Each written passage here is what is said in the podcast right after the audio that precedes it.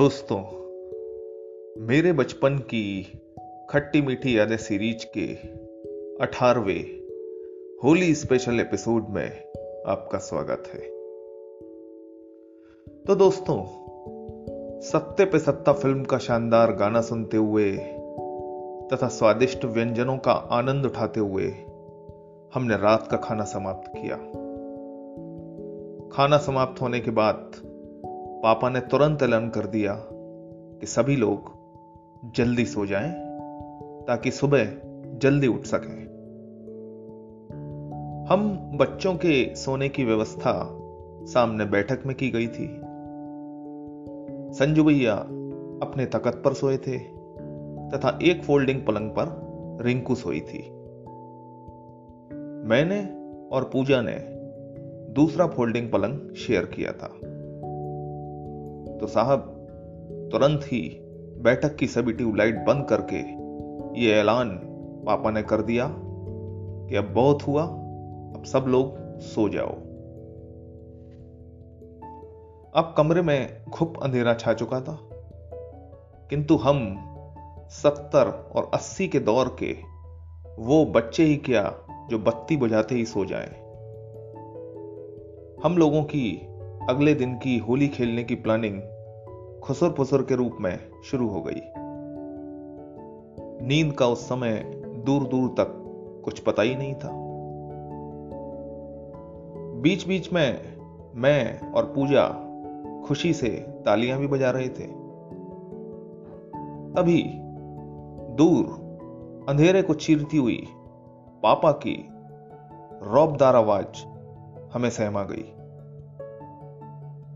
संजू दीपो अपनी चक्कर मकर बंद करो और चुपचाप सो जाओ।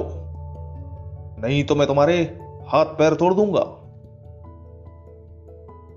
पापा के इस खूंखार डायलॉग के बाद हम चारों के मुँह से चू भी नहीं निकली। तथा संजू भैया और रिंकू तुरंत सो भी गए। किंतु मेरी और पूजा की आँखों में नींद का दूर दूर तक कोई निशान नहीं था। हमारी उस रात की तैयारी कुछ और ही थी। जब हमें यह कंफर्म हो गया कि संजू भैया और रिंकू गहरी नींद में सो गए हैं तो हम दोनों निशब्द पलंग से उतरकर बैठक वाले कमरे के भी अंदर स्थित छोटे कमरे में पहुँचे। अंदर कमरे में पहुंचकर मैंने उसका दरवाज़ा धीमे से बंद कर दिया। फिर रंगों की थैली अलमारी में से निकाली गई। तब तक पूजा चौके में से निशब्द दो छोटी कटोरियाँ ले आई थी। अब हम दोनों ने उन कटोरियों में थोड़ा थोड़ा नीला वाला रंग डालकर अलग कर लिया। उसके बाद थोड़ा सा पानी डालकर उसको रंग के रूप में तैयार किया गया। दस मिनट में पूरा काम निपट गया। यानी रंग तैयार हो गया। वो भी दो अलग अलग कटोरियों में। उस समय हम लोगों को गुलाल नहीं दिया जाता था। अन्यथा हमारा काम और आसान हो जाता। इसके बाद शांति से हम दोनों बाथरूम में अपने रंगीन हाथ धोकर वापस पलंग पर आकर लेट गए। हमारी अगले दिन की तैयारी गुल खिलाने के लिए रेडी हो गई थी। हमारी तैयारी सुबह सोकर उठने से पहले सबको रंग लगाने की थी। हमारी ये योजना एक सप्ताह पहले ही मेरे और पूजा के बीच में तय हो चुकी थी। तय हो चुका था कि सुबह सबके उठने से पहले हम लोग उठकर सबको रंग देंगे। तो जनाब, हम दोनों ने अपने अपने शिकार तय कर लिए थे। मेरे वाले शिकार आसान थे। राजू भैया, संजू भैया और रिंकू। पूजा के शिकार खतरनाक थे। जरा सी असावधानी सारा खेल बिगाड़ सकती थी। पूजा के शिकार थे। पापा, माँ और दद्दा। मैंने जानबूझकर पूजा को खतरनाक कैंडिडेट दिए थे। क्योंकि एक तो पूजा सबसे छोटी थी, दूसरे वो एक लड़की थी। उस दौर में लड़कियों को थप्पड़ों से नवाजने की प्रथा शुरू नहीं हुई थी। फिर भी पूजा के कैंडिडेट थे तो खतरनाक ही, खासकर पापा तथा दद्दा। छोटी सी पूजा नहीं जानती थी कि उसने कितने खतरनाक काम को करने की मेरे सामने हामी भर दी थी। यहाँ मैं एक महत्वपूर्ण बात बताता चलूँ? हमने काली, कर्कश आवाज़ वाली अलार्म घड़ी को अपने से दूर कर दिया था। एक तो वो अक्सर मौके पे धोखा देती थी। दूसरे, उसकी कर्कश आवाज़ से किसी और के उठ जाने का रिस्क हम नहीं ले सकते थे। तो साहब, हम लोग ये तय करके सोए कि जो भी पहले उठेगा, वो दूसरे को उठा देगा, तथा उसके बाद शुरू होगा। ऑपरेशन होली। रात भर मैं सपने में होली खेलता रहा। सुबह करीब पाँच बजे पूजा, जिसकी नींद पहले खुल गई थी, ने मुझे धीमे से उठाया।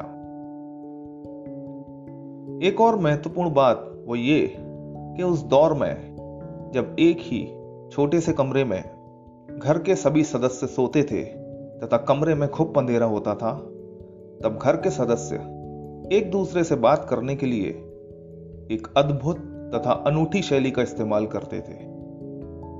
उस शैली को कहते थे फुसफुसाना। फुसफुसा कर बात करने वाली इस अनूठी शैली में फुसफुसाने वाले की आवाज़ केवल सुनने वाले के कानों तक ही पहुँचती थी। कोई और बंदा उसकी आवाज़ नहीं सुन पाता था। इस शैली का इजाद किसी धुरंधर ने अपने पिताजी से पिटने से बचने के लिए किया होगा। आज के दौर में यह शैली पता नहीं कहाँ विलुप्त हो गई है। वैसे भी आज के दौर में सबके कमरे बड़े बड़े तथा अलग अलग होते हैं, तथा मोबाइल क्रांति ने भी इस अनूठी शैली को कहीं दूर खदेड़ दिया है। तो जनाब, उस फुसफुसाने वाली आर्ट का इस्तेमाल करते हुए पूजा बोली। दीपो दीपो जल्दी से उठ। जा देखो सुबह होने वाली है। अभी सब लोग उठ जाएँगे। पूजा की फुसफुसाहट से मैं भड़बड़ा कर उठ बैठा तथा मैं भी फुसफुसाया।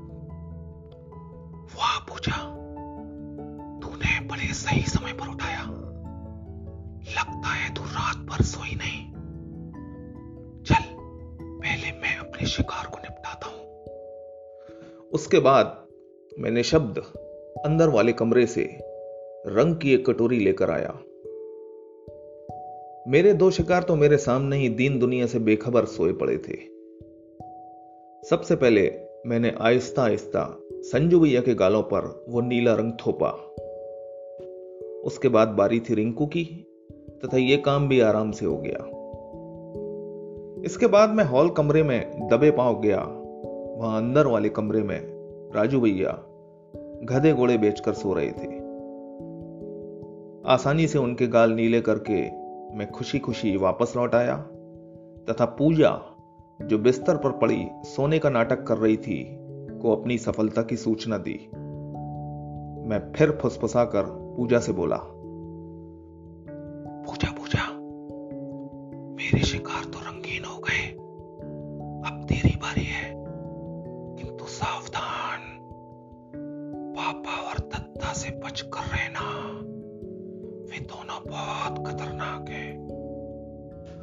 अब पूजा अपनी कटोरी लेकर चली गई हॉल कमरे में और पीछे से मैं मन ही मन मना रहा था कि कोई गड़बड़ ना हो।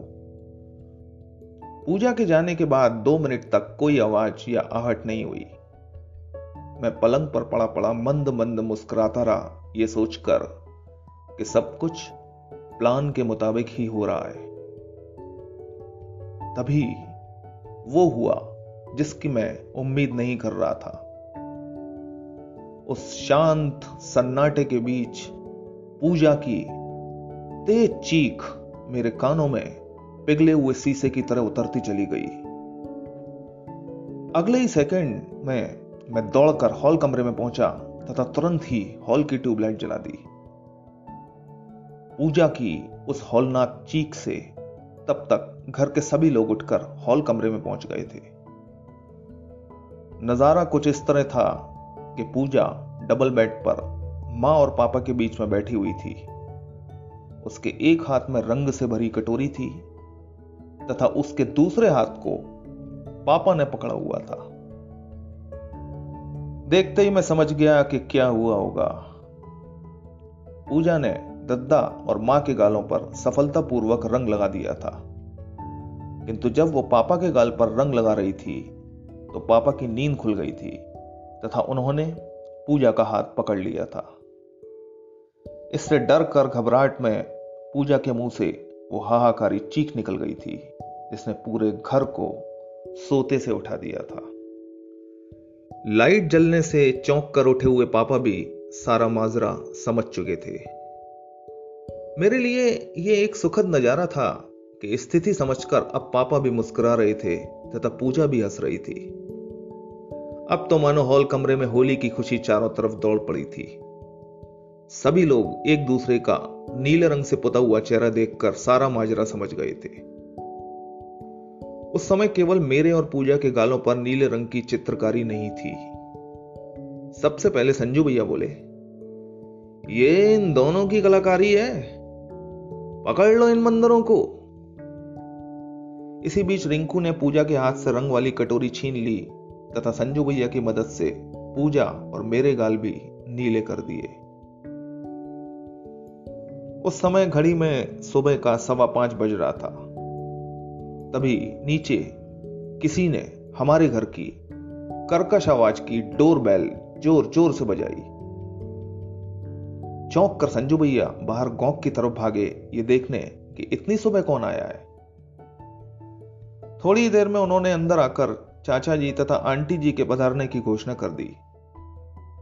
सभी लोग उनके इतनी जल्दी आने पर चौंक गए थे, क्योंकि उस समय बाहर घुप अंधेरा छाया हुआ था, तथा कोई भी उनके इतनी जल्दी आने की उम्मीद नहीं कर रहा था। खैर, थोड़ी देर में चाचा जी तथा आंटी जी ऊपर आ गए। ऊपर हम सबके नीले रंग से रंगे चेहरे देखकर आंटी जी चौंक कर बोली, अरे, क्या बात है? सबने क्या रात में ही होली खेल मारी? जब उनको पूरी कहानी बताई गई तो वो दोनों भी मुस्कुराए बिना न रह पाए। उसके बाद माँ ने सबके लिए गर्मा गर्म अदरक वाली शानदार चाय बनाई। अब पूरे हॉल कमरे में चाय का दौर चला, तथा साथ ही चला हँसी ठहाकों का अंतहीन दौर। चाय पीने के बाद मैं और संजू भैया धकेले गए नीचे पानी भरने जो होली के दिन आधा घंटा पहले ही आ गया था। उस दिन नगर निगम की तरफ़ से पानी की सप्लाई अच्छे प्रेशर से हुई थी। आखिर होली जो थी, सात बजे तक हमारा पूरा पानी भर गया था। उसके बाद हम ऊपर पहुँचे, फिर से होली का जश्न मनाने। ऊपर हॉल कमरे में फिर से महफिल जम चुकी थी। पापा चाचा जी और राजू भैया डबल बेड पर लुढ़के पड़े थे। दद्दा, माँ और आंटी जी ने डाइनिंग टेबल की एक एक कुर्सी हथियाई हुई थी तथा पूजा रिंकू मुड़िया पर विराजमान थे। जब हम दोनों हॉल कमरे में पहुँचे तो इस होली जश्न में हम भी शामिल हो गए। ठीक उसी समय नीचे जैन साहब ने अपने नए नेशनल पैनासोनिक के टेप रिकॉर्डर पर फुल वॉल्यूम पर यह बजा दिया।